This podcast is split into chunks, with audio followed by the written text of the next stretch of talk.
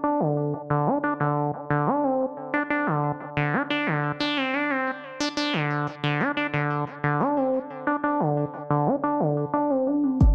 and welcome to Glossy Trend Watch. I'm Jill Manoff, editor in chief at Glossy. This month, we've been bringing you bonus episodes of the Glossy podcast where we've taken a deep dive into the changing role of buyers in the fashion industry. For today's episode, I sit down with Louis DiGiacomo, SVP and Men's General Merchandise Manager at Saks Fifth Avenue. We invited Louis to discuss how the casualization of fashion has impacted his role and how Saks is evolving to reach the modern male consumer. Episode 3 of the Glossy Trend Watch Buyer Edition starts now. Hey, Louis, how are you? I'm good. How are you? Good. Thanks for being here. You've been with Saks a long time. I've been with Saks nearly 24 years. Oh my gosh, talk about your your tra- your path. Where where have you been in the company?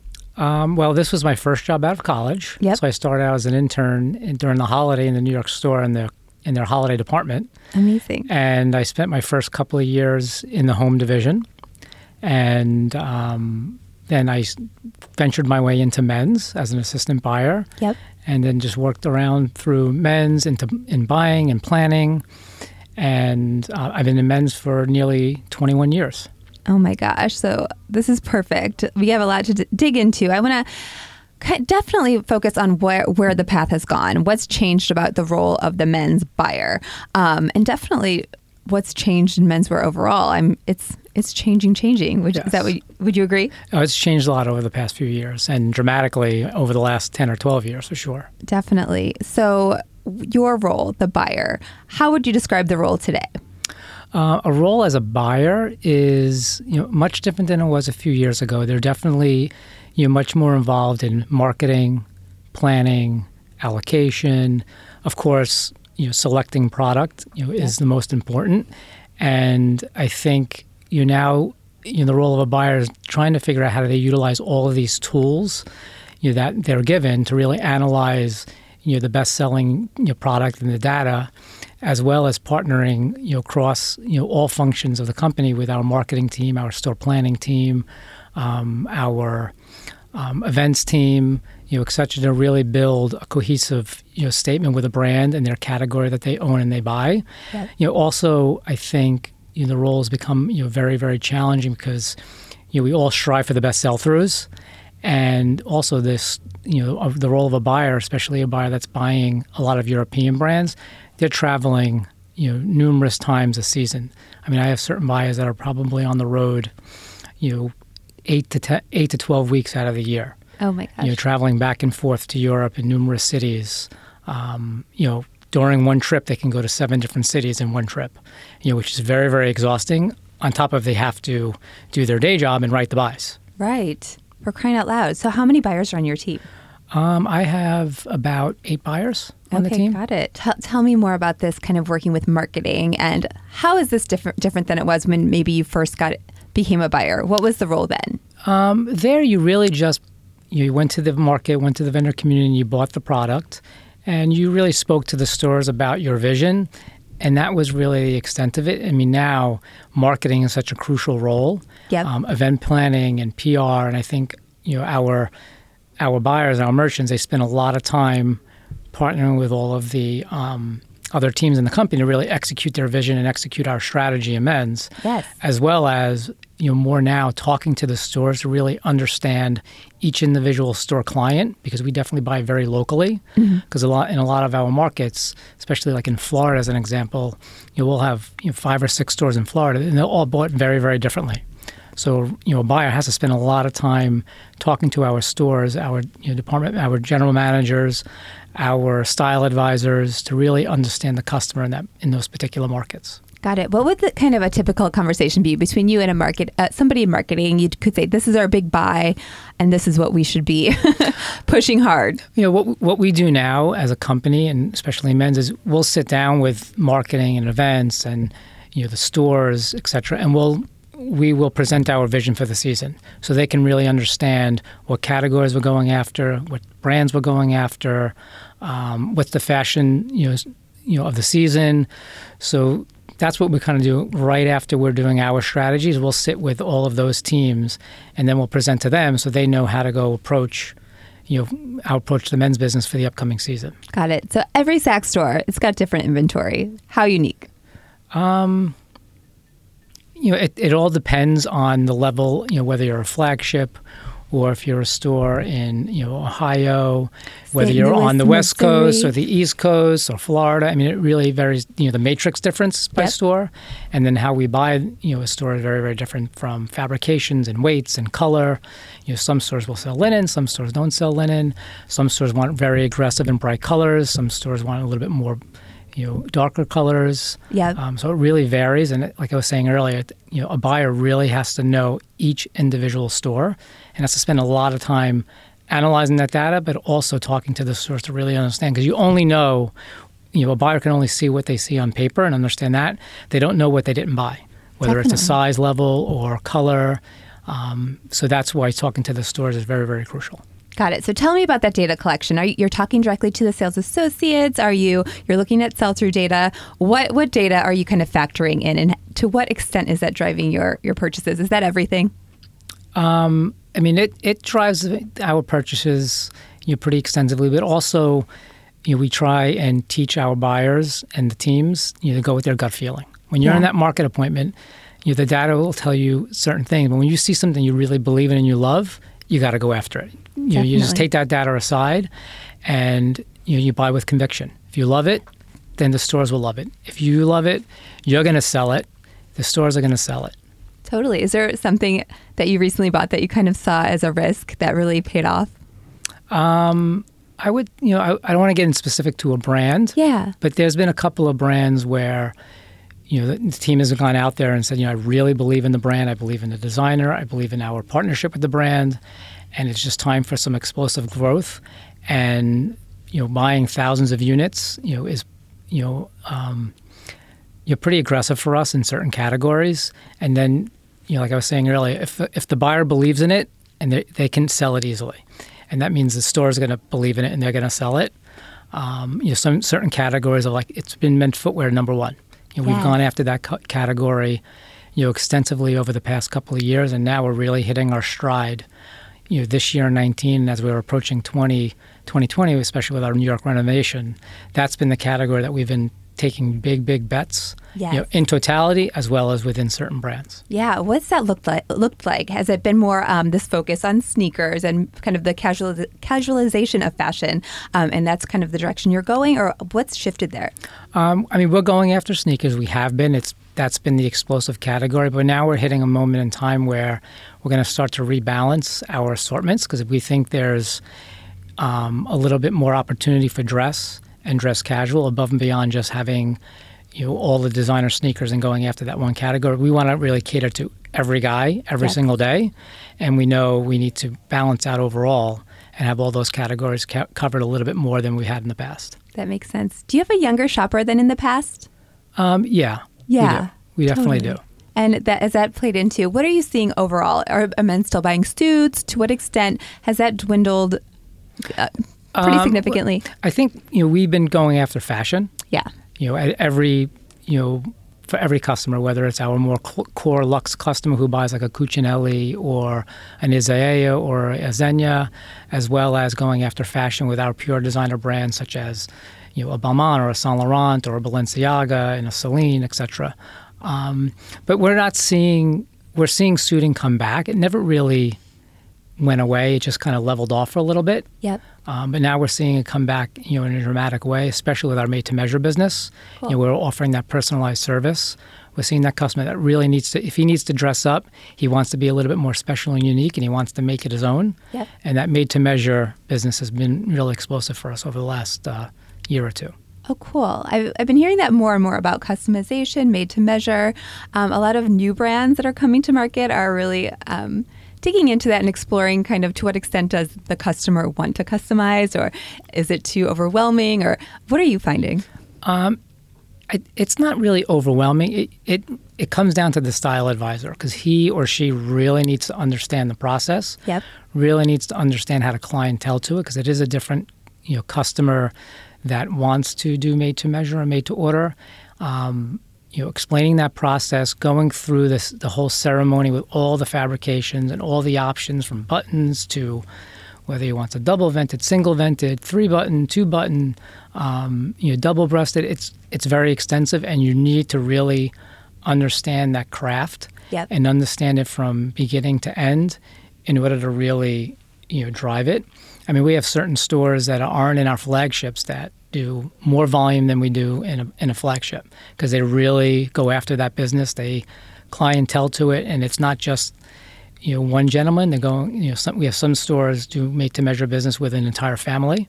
Oh wow. Yeah, you know, from the grandfather, the father, the you know the children. Yeah. Um, it's pretty. It's pretty amazing when you really can believe in it and really understand how to do that selling ceremony and work with your clients. It could be some tremendous volume.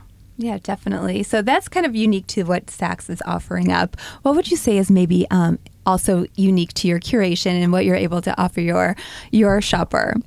Um, you know, in particular with footwear, Yeah. um, I would say we're going after this made to order. yes. You know, which is a big, big opportunity Oh, for us because it was it's very big in tailored and suiting. Yeah. You know, in sport coats, but we think there's a huge opportunity in footwear because we're selling so much fashion and it's becoming you know such a huge category for us.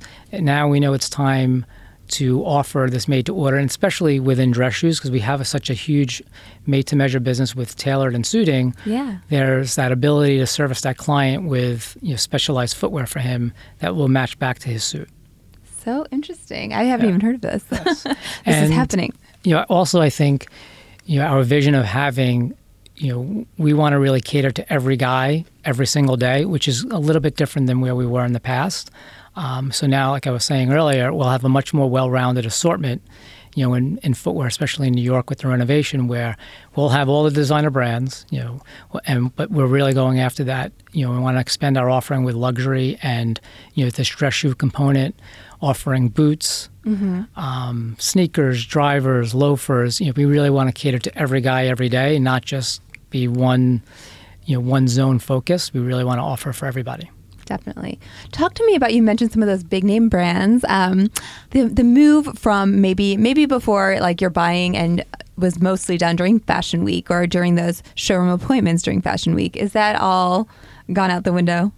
Um, it, it's changed a little bit over the last year. There's definitely much more. There's many more appointments because vendors are a lot of the designer brands are showing, you know, multiple times a season versus just two times a season. Yeah. Some of them are showing three or four because they want to. You know, they're offering these new drops. They're showing um, special deliveries during the women's shows. So that's where I was saying earlier that our buyers are going back and forth to Europe numerous times a season because the brands are offering a lot more deliveries, which makes it challenging for a buyer, but also you know, it's very exciting because we're going to offer newness to our customers every single month, which we're seeing our male consumer is shopping all the time. Yeah. You know, especially in footwear and designer ready to wear, he wants something new every single week. So he's coming, and we have data. We we see him coming two, three, four times a month. Oh my gosh. So it's, As- it's nice when the brands are offering multiple deliveries rather than just one big upfront delivery, and then you don't see newness for three, four, five months. yeah. Has that been? Would you say one of the biggest shifts? I was going going to ask. In the men's market, it's been Yeah. one of the bigger shifts for sure. Definitely. Outside of the casualization, you know, of our consumer, I would say the amount of you know deliveries you know, that the designer brands are offering is a big Yeah. shift. What about exclusives? Other than the made to measure, is that really become a big strategy for you offering exclusives? Yeah, yeah, Yeah. definitely. It's you know it gives us the ammunition for our style advisors to really clientele to our um, our customers to come in because we have the exclusive product. With the New York renovation, we'll have over 160 clu- exclusive styles on the floor, which is a huge amount you know of uh, product that will be exclusive to Saks only. Our exclusives will cover across all categories. Definitely. Very cool. So tell me about kind of your style or your buyers. Is there any, as you guys really work closely with marketing, is there any sort of maybe on social media they're they're doing their own kind of Instagram and they're becoming kind of these like mini celebrities or faces of the brand or any way that you are kind of um, out there on marketing? Is that is that a I mean- strategy at all? Yeah, I mean, we definitely you know work with the stores and our style advisors, you know, our style advisors to you know use social media to get you know the product to their clients much quicker than calling them and having them come in or trying to work with them Yeah. using our website. Um, a lot of our you know style of ours is using you know social media to really market themselves and market you know market all of our product. Definitely. And we can see the results in a lot of the stores where their where their business has increased dramatically yeah. by using social media. I'm sure. Are you looking at Instagram a lot for inspiration and to see what's yeah, trending? Yeah, we, we all do. We you know definitely following those influencers. Yeah. You know around and you know men's. It's definitely been you know a lot of sports and athletes for us, and in music have been big influencers for us. Interesting. Yeah. Do you have a presence on social media or on Instagram yourself? Or are you giving people behind, behind the scenes scoop? Um, I do, but mine's mine's for more personal. um, I do tr- I do kind of track you know separately Yeah. you know, what's going on with some key influencers for us, but yeah, mine's more personal. Got it. Tell me about the event strategy and how you're involved.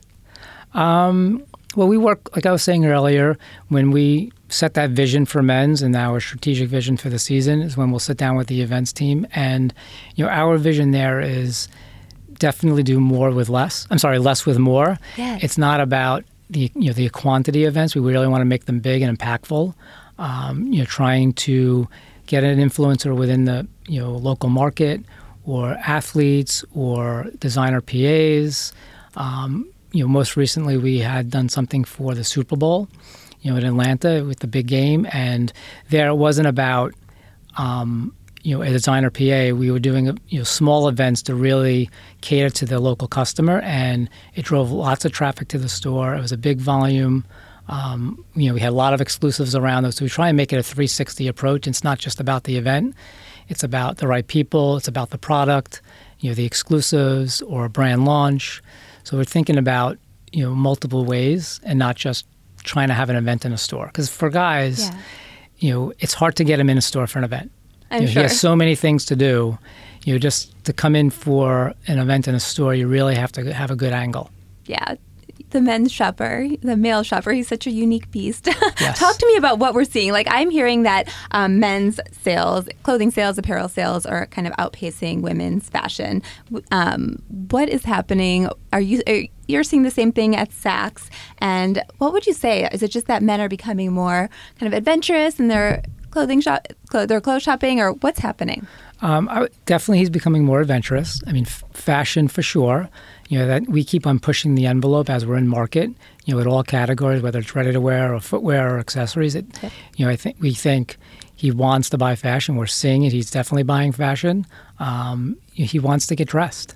I mean, I think years ago it was more he kind of had to, versus now he really wants to, and he he's changing his wardrobe based on the event, what he's wearing to work, and what he's wearing out, or what he's wearing on the weekend, what he's wearing to the game, what he's wearing out to dinner. He's shopping you know, for all those different events in his life, and he's wearing different clothing. He's wearing different footwear. He wants a different you know leather accessory for it, and he's shopping head to toe. You know, versus you know years ago it was he would come in and buy a suit Yeah. and maybe a shirt and a tie, or he'd buy a pair of jeans.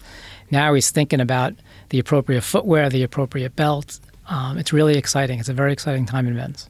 What talk to me about the importance of physical retail? Is it are your sh- um, buyers, your shoppers, buying more online, or um, doing more in store is necessary? What are you finding about that balance? Um, I mean, we always think about Omni. We're not, you know, we don't really talk about store only, digital only. We definitely think about Omni. Stores are very, very important because you know, he might shop in store, buy online, shop online, buy in store. Um, so we, we, you know, we believe in both. Um, he is shopping both. We, Yeah. you know, we see the data where he, when he's shopping Omni, he's spending more, and you know, our flagships are important, you know, for us because that's, you know, when he's coming to New York, you know, he wants to, he wants to come to Saks Fifth Avenue. You know, with men's, he wants to try it on, he wants to see it, he wants to touch it, and you know, it's very important for us, brick and mortar. Definitely, I'm sure. Are you doing but the buy online, pick up in store, kind of that kind of Um, not just yet. yeah? Yeah, not just yet. it's on the horizon. Okay, great. On your team, what would you say kind of is a mark of success, or what makes a good buyer? That's a great question. I, I mean, a good buyer is one that, you know, I think the best buyers are the best sellers because if you, you know, are out in the market and you're buying something, you're believing something, whether it's an item or a category or a brand, you really have to sell the entire company Yeah, what you believe. You have to sell the stores if you believe in a brand because you need them to sell it for you. And if they believe you, they're going to sell it. We need to also, like I was saying earlier, 360 approach with our marketing events and um, PR teams, you, know, you need to really get them on board. So if Yeah. you believe and you love it and you're selling it to them, they're going to partner with you and help you in your success and execute your strategy. Yeah. Do they all have a background in sales, or is that do you encourage that they are kind of on the floor? Um, not many of them don't have a background. I think we just encourage it a lot, and you know, also, you know, we we have this growth mindset. and We're trying to really teach our buyers, you know, and the team to think about growing. Yeah. You know, go, let's go after the opportunities and let's grow, which is very different than I think you know many years ago with some of our buyers. Um, so I would think those are the two biggest Yeah. you know opportunities. Are you finding that a lot of the brands that you've carried for maybe a long time are? I hear from a lot of them that they're trying to go for more DTC um, sales. They're ha- trying to have a little more control, maybe sell more directly to their customer. Um, has that been a struggle, or um, what are you seeing? Yeah, I mean it's out there. Yeah. You know, they're trying to control that distribution more, or they're trying to move it to their own directly operated stores. But I think at Saks, you know, we we've been growing so rapidly um, over the past couple of years in men's that we're not feeling that you know pressure as much. Yeah. I think it's more about how we grow with them, you know, and how we partner with them, so we can you know communicate their brand brand message, but most importantly, communicate the Saks brand message. Yes. Are you having to become, become more nimble or more accommodating, or really, like you said, we just work with them more? just work with them. I think you know I pride ourselves, you know, at Saks and men's, uh, you know, on our relationships with the brands. You know, we're constantly talking with them, we're constantly meeting with them, spending time on the floor, spending time in the showroom, sharing our strategies, talking about how we can grow together. Yeah. And I think that is, you know, for us, you know, been tremendous on how we've been growing the brands and our, you know, matrix. Yeah, definitely. What about collaboration? Where does Collaboration that come in? that comes into play. I mean, collaborations are very big. You know, we, we're always out there asking the brands when they're doing collaborations. We want to be the first. We want to be the exclusive, you know, launch, and we're always out there seeking those opportunities. Yes. Um, it's because that's you know gives you that unique moment, you know, that exclusive moment with a brand, you know, before the other um, for our um, competition. yeah. Has there been a really successful one, or what would make a great collaboration partner? I mean, it wasn't ours exclusively, but Fendi partnered with Fila, which was a huge, you know, a huge collaboration. I think for the brand and for Saks, um, for us and all of our stores that carried, you know, carried the brand. Are you guys testing the drop model? Like, are you doing really like this time, this place? we're we're trying. It's Yeah. not as it's it's a challenge. It's challenging to execute for sure because of you're trying to partner with the brands and timing the delivery of those products. You know, we don't have that control. Um, the brands do as well as their manufacturing, their supply chain. So it's you know we would love to do it more and more. Yep. It's you know a little bit more challenging to execute, but it, it's a huge opportunity, especially in the sneaker, you know, in that designer footwear zone. We're hearing a lot about kind of the trouble of flagships. What what's the relevance of them? Um, some are closing down. Some, you know, are proving successful. What? Tell me about your flagship. What's happening more so with with this makeover renovation? Um, when is it going to be open to the public? What are we going to see? Well, for men's particularly, we're starting now. I mean, uh, it'll be a two-year project for men's alone. Um, we'll be opening our shoe floor this summer, sometime in mid to late July. And for us, it's like the first phase of this grand renovation in men's, which you know, will be completely unique and different than where we are you know, at the moment, and setting ourselves you know, apart from the competition. And you know, the first phase is men's shoes. We're going to bring men's shoes all together for the first time in our flagship because right now it's separated between two floors. So if you want to buy designer and sneakers, you go to one floor, and if you want to buy, you know, a little bit more luxury, classic, and dress shoes, you would go to a different floor. And we're going to bring it all together in just over 8,000 square feet, which is about 60% more space than we have today. Yes. And we're bringing it to the center of the sixth floor, and we're going to connect. Because men's is on six and seven, we're going to connect the two floors with a staircase. Yes. So we'll bring all you know. So all of our men's customers will have to come down to the sixth floor and shop shoes. We'll have over 60 brands. We're going to kick off with over 160 exclusives. You know, again, I was saying earlier is we want to you know cater to every guy every day. You know, we don't want to just be a designer sneaker you know um, business. We want to have all you know zones of business in footwear at all price points. So you can buy a sneaker, you can buy a boot. A boot can be a dress boot, can be a winter boot, it can be a casual boot. Yeah. Sneakers will have you know high tops, low tops, you know fashion, you know core. You know same thing with dress shoes. You know we're gonna you know some of the services that we'll be offering. You know, I was saying earlier that made to order, which we're going to bring you know that into a big presentation with all of our you know major brands and, and partners. So we'll have made to order from Pierre Corthay, Ermenegildo Zegna, Bally, Salvatore Ferragamo.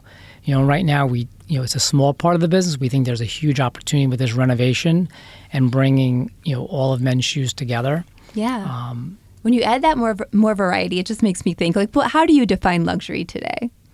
Um, I think it's more about the experience than it yeah. is about the price. You know, I think that in, in the past we'd all talk about luxury as being a certain price point. I think it's about the experience. Yeah, kind of learnings from this renovation. Is it going to be kind of a trial where if something works, maybe take that to the other stores, or um, any plans to kind of bring this shoe experience to stores beyond New York? I mean, Yes, I mean we actually started bringing footwear together in some of our other stores before New York, just because we were you know working on this grand renovation. So we've done it in L.A. We have all we put all shoes together in L.A. Um, and you know in all of our other stores. We will lead off with men's footwear. We bring both zones of business between designer and classic together. So New York is now just you know the pinnacle of the you know, of our vision of bringing it all together versus having it separated on two floors. I think it adds that you know experience for the customer where he can see all of the businesses together. You know, like I was saying, whether it's sneakers or boots or dress, he can shop all 60 brands at one time rather than having to go to both floors. What percentage would you say are sneakers right now? Um, I would say it's about 60 to 65 percent of our business. Are you wearing sneakers? Indeed, you are. I am. With your blazer. Menswear, it's the evolution. awesome. Thank you, Louis. Thanks so much for being Thank here. Thank you. That's all for this episode of The Glossy Trend Watch. Special thanks to Aditi Sangal, the producer of this podcast. We'll be back next week with the next episode where I'll talk to Alex Willinger, designer, sportswear, and denim buyer at Intermix. She'll discuss how she ensures a distinct curation and what's recently impacted her buying process. In the meantime, please head to the review section on iTunes or wherever you're listening to this podcast and give us a rating. Tell us what you think. It helps our podcast be discovered by new listeners, and we'll be back next week.